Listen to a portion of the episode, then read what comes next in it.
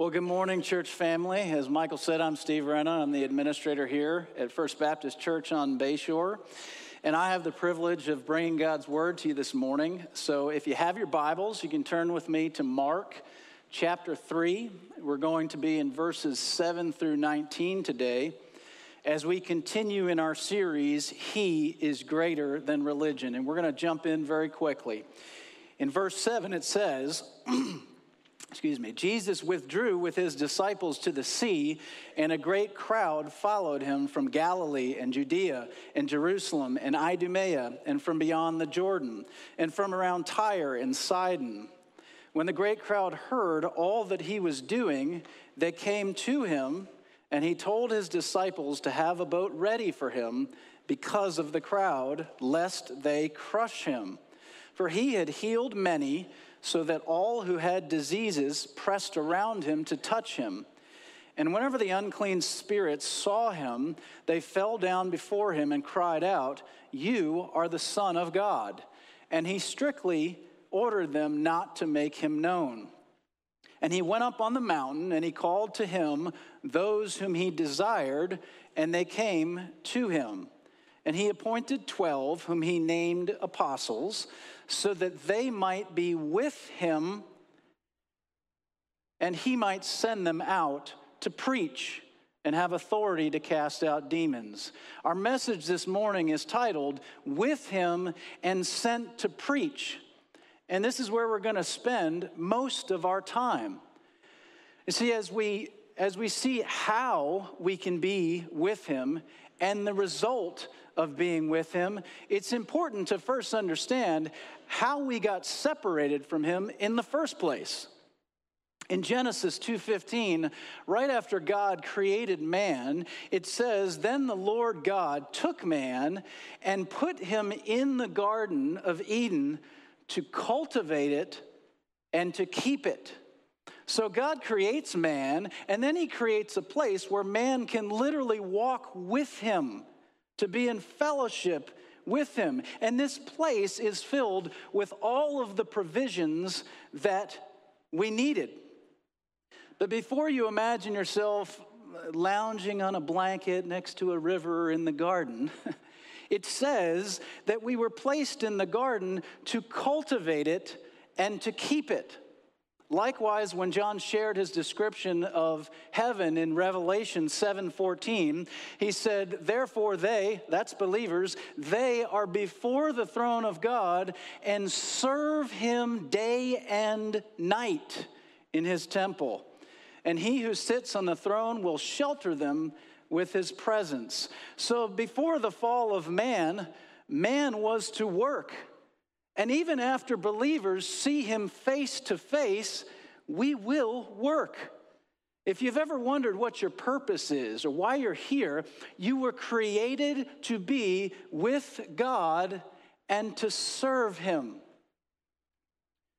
But Satan tempted Eve to disobey God and eat of the tree of knowledge of good and evil. And while Satan may have instigated the conversation or even planted the seed of temptation, it was Eve who sinned when she saw that the tree was desirable to make one wise. So Eve disobeyed God so that she could build her own power instead of relying on His. Just as Satan wanted to elevate himself above God, so did man.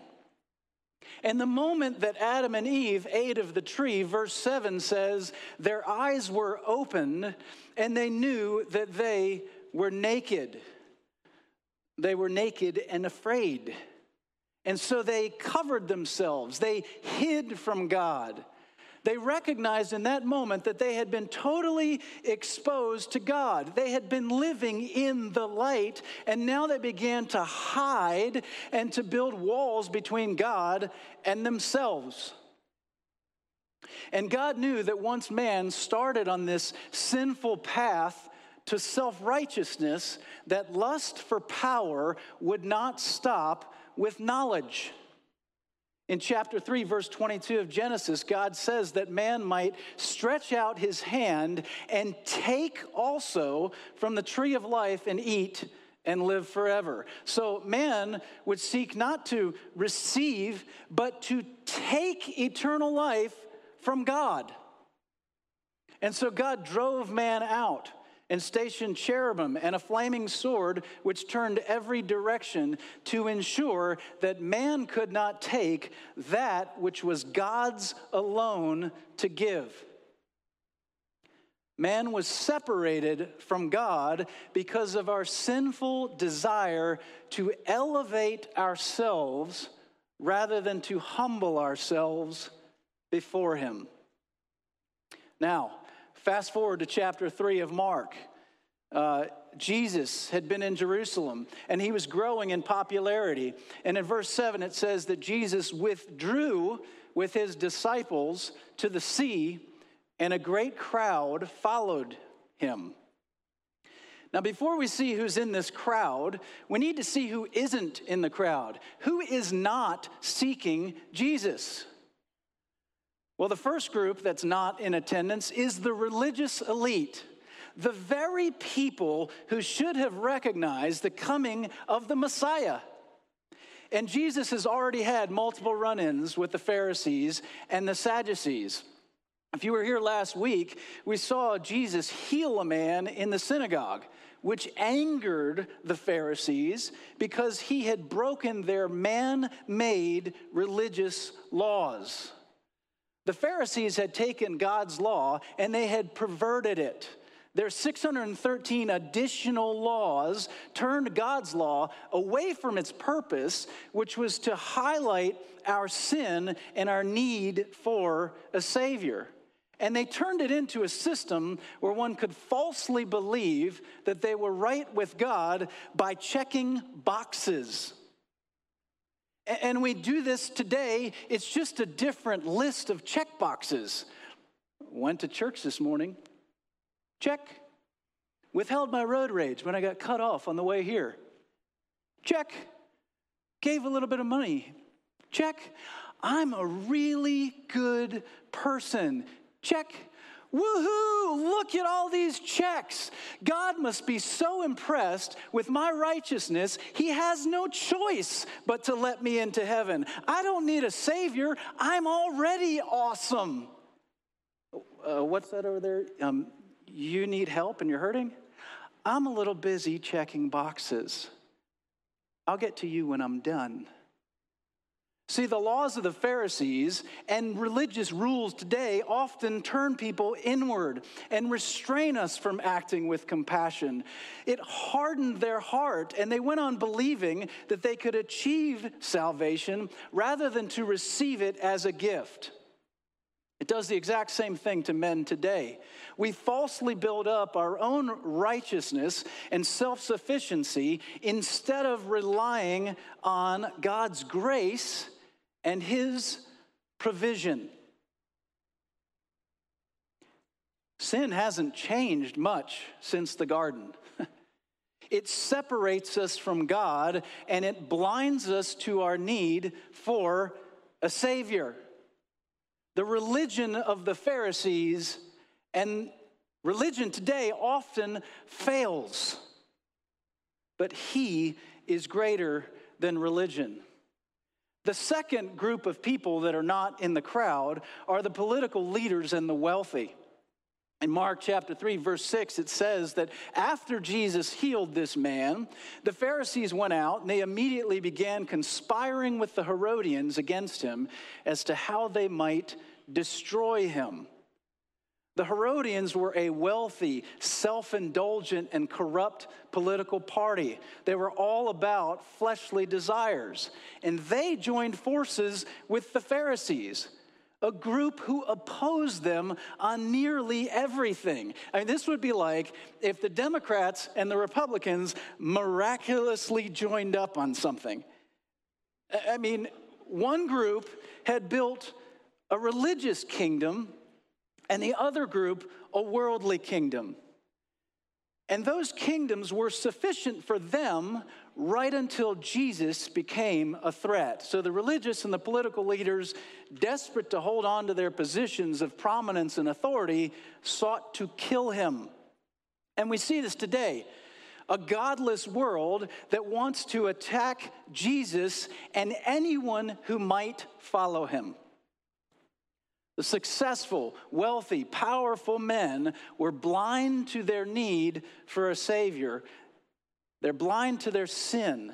They saw no need for Jesus. Listen, we can't be with Jesus if we don't see our need for him. The first step to being with Jesus is recognizing your need for him. The scripture's clear on this. Romans 3:23 says, "For all have sinned and fall short of the glory of God, and no manner of worldly power or accomplishment, religious or otherwise, leads to salvation and eternal life." Ephesians 2 9 says, Salvation is not by works, so that no one can boast. We cannot earn it. Jesus is very clear on this when he said, I am the way, the truth, and the life. No one comes to the Father except through me. We need him. Our sin has separated us from him. We need him. And so now in verse 7, Jesus withdraws from the religious and political leaders that were conspiring against him. And based on this threat, we could be tempted to believe that Jesus withdrew out of fear. But we've seen Jesus threatened before. When Jesus was rejected in Nazareth, all the people of the synagogue got together and they wanted to throw him off a cliff but he passed right through their midst. Later in Luke chapter 7, verse 30, as he's teaching in a synagogue that he is from God, men attempt to seize him. But we learn that no man laid his hand on him because his hour had not yet come. Nothing can stop Jesus from fulfilling his mission. He doesn't withdraw out of fear, he withdraws from those who have rejected him. And he seeks those who desire him. And so we turn our attention to the crowd, to that group that was coming after him. And in verse 7 and 8, it says, The crowd came from Galilee and Judea and Jerusalem and Idumea and from beyond the Jordan and from Tyre and Sidon. So some people came from very close by in Galilee. Some traveled from day, for days from Judea and Jerusalem in the south and from all of Phoenicia in the north. Others traveled for weeks from Idumea in the southeast and from beyond the Jordan in the east. Idumea is where the Edomites were from, and they were enemies of Israel. Perea to the east was controlled by Herod and the Herodians who wanted to kill Jesus. And Phoenicia was filled with people who worshiped false gods. And yet the people are still coming to him. And they're not just coming to Jesus from far away geographically, they're coming to Jesus from far away spiritually. But why? Why are they coming after Jesus? Second half of verse 8 says, When the great crowd heard all that he was doing, they came to him. For he had healed many, so that all who had diseases pressed around him to touch him. And whenever the unclean spirits saw him, they fell down before him and cried out, You are the Son of God. And he strictly ordered them not to make him known. So, the first group that we see in the crowd that's coming after him are those with afflictions, those who have a need. And those in need heard that he was using his power to heal people. So, they didn't question his power, they came for it. And this is a great place to start. I mean, shouldn't we seek Jesus? This is seeking Jesus because you recognize his power is good. But look at verse 9. See, Jesus knew the crowd was coming. And he told his disciples to have a boat ready for him because of the crowd, lest they crush him. In 1989, in Sheffield, England, 96 people lost their life as a crowd literally crushed them against a fence. They were suffocated to death. They were just there to see Liverpool play in the FA Cup. They were there to see a soccer game. The most popular sport in the world. Football's like number nine behind cricket and table tennis. But I mean, you know, who's counting? But this crowd, this crowd was coming for Jesus. Or were they? See, Jesus knew they were coming, and he also knew their intentions. They wanted his healing power so badly that they were willing to crush him to get it. They didn't care about him or a relationship with him. They just wanted his power to heal so that they could go back living their best life. And many today want the power and benefits of Jesus, healing and eternal life, but they don't want to know him or to be with him. They don't care about him, they care about how they can benefit from him, how they can use him to supplement their own life. Listen, surely you've had a relationship where you realize that that person didn't love you, they loved what they could gain from you. And this is not the right foundation for any relationship. Love is about giving, it's not about receiving.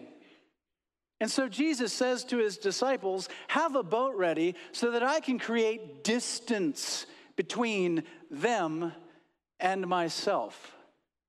And you go, Wait, wait, what? This isn't the Jesus we've been taught about, right? He doesn't create distance, does he? Well, he separated man from his presence in the garden for the same sinful desire to take power from God rather than to be thankful for the power of God. In Luke 17 33, it says, Whoever seeks to preserve his life will lose it, but whoever loses his life will keep it. Listen, why you come to Jesus matters. Where your heart is matters. Now here's what the, what's amazing about the heart of Jesus. In Hebrews 4:15 it says, when Jesus landed, he saw a large crowd and he had compassion on them and he healed their sick. Jesus still heals the afflicted, not because of their desire, but because of his great love and compassion. But I want you to see something. The healing that they received was temporary. It was temporary. That Jesus even raised Lazarus from the dead, but Lazarus would still die again. But after healing a leper in Luke 17, Jesus turns to that man and he says, Your faith has saved you. Jesus performed miracles to reveal his heart and to show that he is the Son of God, but miracles of physical healing don't save. Your faith saves you. And faith is more than just believing that he exists or that he has power. We see in verse 11 that even the demons recognize that he's the son of God. James 2:19 says you believe that God is one. You do well. Even the demons believe and shudder. So you can believe that he exists you can even seek and be the recipient of his healing power and still be no better off than the followers of Satan who refuse to accept his authority. Well, that's a scary statement. And in verse 12, Jesus silences those demons, the unclean spirits, because while they're there in the crowd, they are not with him and therefore they're not qualified witnesses to the truth of who he is. Maybe you're here today and you believe that he is God and you want him to save you, but you still feel distant. My friends, that distance will remain until you accept him, not just as Savior or healer, but as Lord, desiring to be with him. Stop trying to fit Jesus into your life, into your construct. He doesn't live in our construct, we live in his. If you need evidence of this, open your eyes. Romans 1:20 says, "His eternal power and divine nature have been clearly perceived ever since the creation of the world in the things that have been made." So they are without excuse. We are without excuse. Amos 3:3 says, "Can two walk together unless they are agreed?" Being with him requires faith that accepts him as he is as he has revealed himself in creation and in the person of Jesus and in Scripture. Where we learn in Philippians 2 9 through 11, God has highly exalted him and given him the name which is above every name. That at the name of Jesus, every knee should bow of those in heaven, of those on earth, and those under the earth. And that every tongue should confess Jesus Christ is Lord to the glory of God the Father. So we're not allowed to accept the pieces of God that we prefer and reject the ones that we don't. If we do not accept Him as He is, we're putting our faith in a false God and a false religion. See, we love the idea of Jesus as Savior, but we struggle with accepting Him as Lord. And listen, there is not one without the other. Jesus is either your Lord and Savior, or He's neither. You cannot separate the two. So, the second step to being with Him is accepting that He is Lord. Stop seeking to use him and start submitting to him. But thankfully, in the crowd, there's more than just the curious, more than just those seeking only to profit from God. There's the, there are those who are actually seeking to know Him. Look at verse 13. It says, And when he, he went up to the mountain, and he called to him those whom he desired, and they came to him. So Jesus separates himself from the crowd. He goes up on the mountaintop to pray. He prays all night long. He calls those whom he desired, and they came to him. And Jesus is calling you out of the crowd and into intimate relationship with him. The reason why megachurches thrive today is that so many are more comfortable being an anonymous spectator of God, all the while convincing themselves that this is enough for salvation. He is calling you to stop hiding from Him in the anonymity of the crowd. He's calling you to live in the light and to be with Him. But separating yourself from the world, separating yourself from the crowd, takes action. Separating yourself from the crowd requires repentance. It requires admitting your sin and having a desire to turn away from it. That third step to being with Him is repentance. Repent of your desire to build all build self at all costs so that you can lean on him again. Repent for placing your faith in idols instead of having faith in Him. And when we recognize our need for Him and we see Him for who He is, there is no other option but to repent because Jesus Christ came down from heaven to be born of a virgin in a filthy manger, to be rejected by his chosen people, to be rejected by his family, to be falsely accused, to be spat on, to be flogged, to have a crown of thorns put on his head, to carry his cross until his body collapsed under its weight, to be pierced, to be crucified. And he did it all for you and for me. And no matter how we try to hide from him, he still sees all of us. He saw all of our sin and he still went to the cross. He paid our debt. He purchased us with his blood. And when he said on the cross, It is finished, the earth shook. The veil was torn so that we could come to him directly. No longer is there a special class of people who mediate the knowledge and presence and forgiveness of God to the rest of believers. He has become our mediator. He is the one that reconciles you to God. This is the gospel message that He made a way for us sinners to be reconciled to God. And this miracle lasts forever. No longer do we need to be apart from God thanks to the blood of Jesus. Repent because of what he has done. Repent because he is worthy.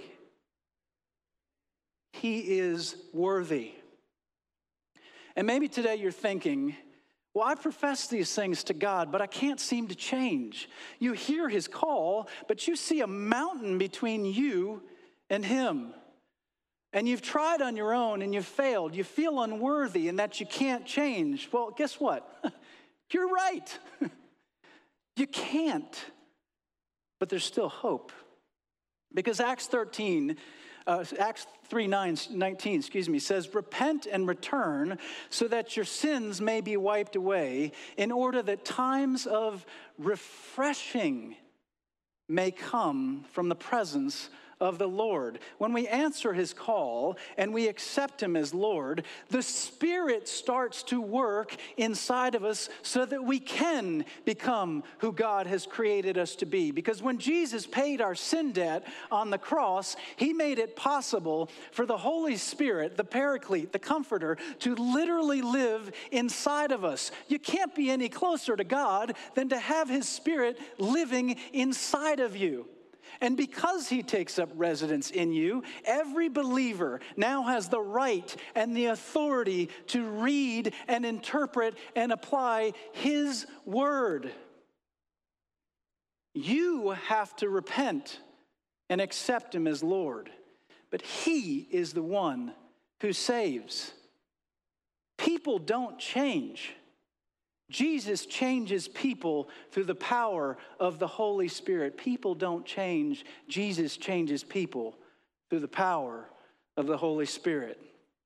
And this is on display with whom he chose, whom he called. In verse 16, it says, He appointed the 12 Simon, to whom he gave the name Peter, James, the son of Zebedee, and John, the brother of James, to whom he gave the name Boanerges, that is, sons of thunder. Andrew and Philip and Bartholomew and Matthew and Thomas and James, the son of Alphaeus, and Thaddeus and Simon the Zealot and Judas Iscariot, who betrayed him. A quick look at the disciples shows that they had the same sin.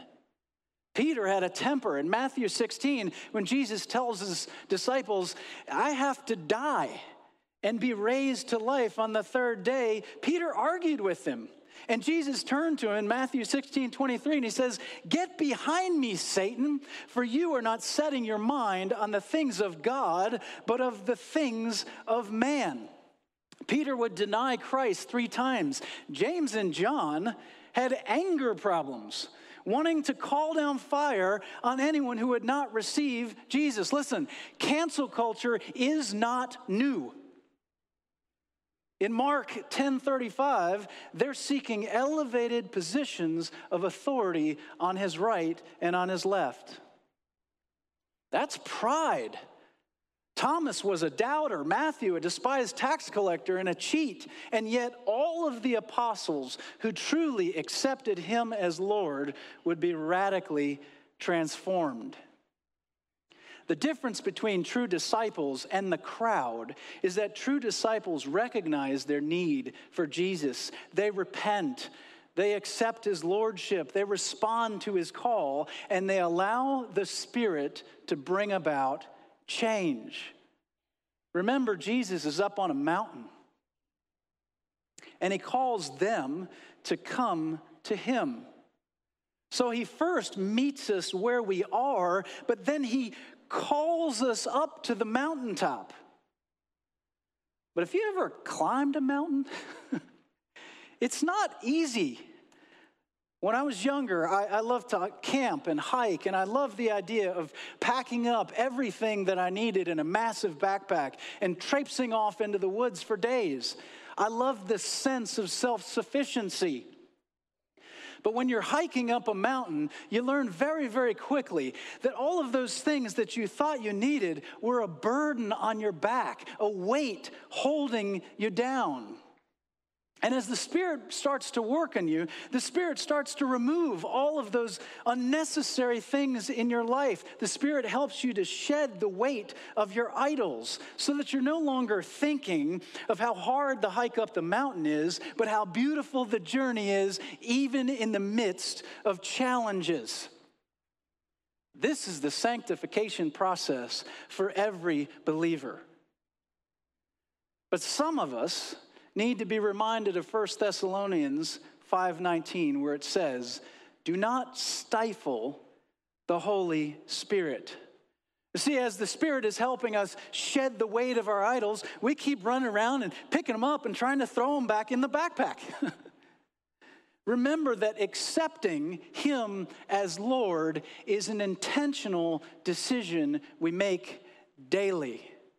Accepting Him as Lord is an intentional decision we make daily. If you're here today and you've been walking with the Lord for a long time, but you're not growing, you're not connected in a life group, you're not discipling anyone, you're not giving, you're not serving, you're not offering your bodies as a living sacrifice, holy and pleasing to God, as is your true and proper worship, you may be guilty of quenching the Holy Spirit. No matter where, what stage of life you're in, the Spirit still has work to do in your life. But there's still hope. In Philippians 1 6, it says that we have this guarantee He who began a good work in you will bring it to completion at the day of Jesus Christ. He will change you. My wife and I were uh, hiking up Torc Mountain in Ireland, and each time we came to a precipice, we, we, we thought we had made it. but it just kept going and going and going. But thankfully, we endured to the end. And that's exactly what he calls us to do. And Torc Mountain has a, has a very jagged peak. And the path up there comes around the backside of the mountain. And as you're climbing up, you can only see in one direction. And your field of view is very limited. And it's not until the last three or four steps, when you summit that jagged peak, that you see that there's a whole world on the other side that is filled with unimaginable beauty. And while you were down in the valley down here, you didn't see it. But now you're seeing it from a whole new perspective. 1 Corinthians 2:14 says, "The natural person does not accept the things of the spirit of God, for they are folly to him. And he's not able to understand them because they're spiritually discerned. Listen, before the Spirit comes to dwell in us, we're blind. We can only see one direction and it's very limited, but with the Spirit, His Word comes alive. We once had a worldly point of view, but now we have a spiritual point of view. We see things from His point of view. In John 15 15, it says, No longer do I call you servants, for the servant does not know what his master is doing, but I have called you friends. For all that I have heard from my Father, I have made known to you. Proverbs 123 says, Repent at my rebuke. Then I will pour out my thoughts to you. I will make known to you my teachings. Like a good father, Jesus walks with us. He teaches us. He equips us for the task ahead. He reveals truth and he changes our perspective on everything. And it's this perspective that was missing in the religion of Jesus' day and in ours. And so in verse 14, he appointed 12, whom he also named apostles, so that they might be with him and he might send them out to preach and have authority to cast out demons. So Jesus appoints the 12 apostles. armed with this new perspective to replace the leadership of a failed religion where God was not present. And he plants God's church with those who are with him, a priesthood of believers to grow his kingdom. Now, uh, before you think, well, this doesn't apply to me, I mean, this, this, this only applies to the apostles. It is because of the obedience of the apostles that the next generation came to be with him and to preach. And because of that generation, their obedience, the next generation came to be with him and to preach. And if you believe in Jesus today, it's because someone before you was with him and they preached the gospel to you. This is why the priority of every generation is the next generation. Remember in the garden, man had two jobs to cultivate it and to keep it. We keep it by building each other up, not tearing each other down. We strengthen one another's relationship with the Father by engaging in prayer together, in Bible study together, in doing life together. And then Jesus says, Go back down into the valley, off of this mountaintop, out of this church, into the crowd, and preach. Preach. And we sometimes make the mistake of thinking that preaching is only for pastors. Religion today says that you're only qualified to preach if you have a seminary degree and a pastoral title. Now listen, don't get me wrong. Ephesians 4:11 says pastors are gifts Christ gave to the church. We need them. We need shepherds, but to preach just simply means to announce something. And he says, You are qualified to speak the truth in power because you are with him, because the Spirit is in you. So he does the equipping. But our idea of evangelism is that we invite someone to church so that the pastor can share the gospel. God's plan for his church is not centralized, it's decentralized. He calls all who believe to go and tell people what he's done. Go and be a witness. Go extend his ministry. Cultivate the kingdom. Preach the gospel, for it is the power of God to save. Matthew 28 19 says, Go therefore and make disciples of all nations, baptizing them in the name of the Father and of the Son and of the Holy Spirit. If we acknowledge our need for Him, if we accept His Lordship, if we repent, if we answer His call, we will be with Him. And here's the result. Don't miss this. Because if you're with him, this better be true. the result of being with him is we become servants on mission, preaching the good news, keeping and cultivating the kingdom of God, knowing that he is the source of our authority and that he is always with us. Pray with me. Heavenly Father, Lord, thank you for Jesus. Thank you for the sacrifice made on the cross. Lord, thank you that you are with us. Lord, that you equip us. And Lord, I pray that this morning, if there's somebody who has not accepted you as Lord, that uh, today would be the day that uh, they would submit to you. And Lord, I pray for all of us who have been following you that today's message, your word, would light a fire unto us to, to serve you more and to let the Spirit do the work that you have called in our life. I pray this in Jesus' name. Amen.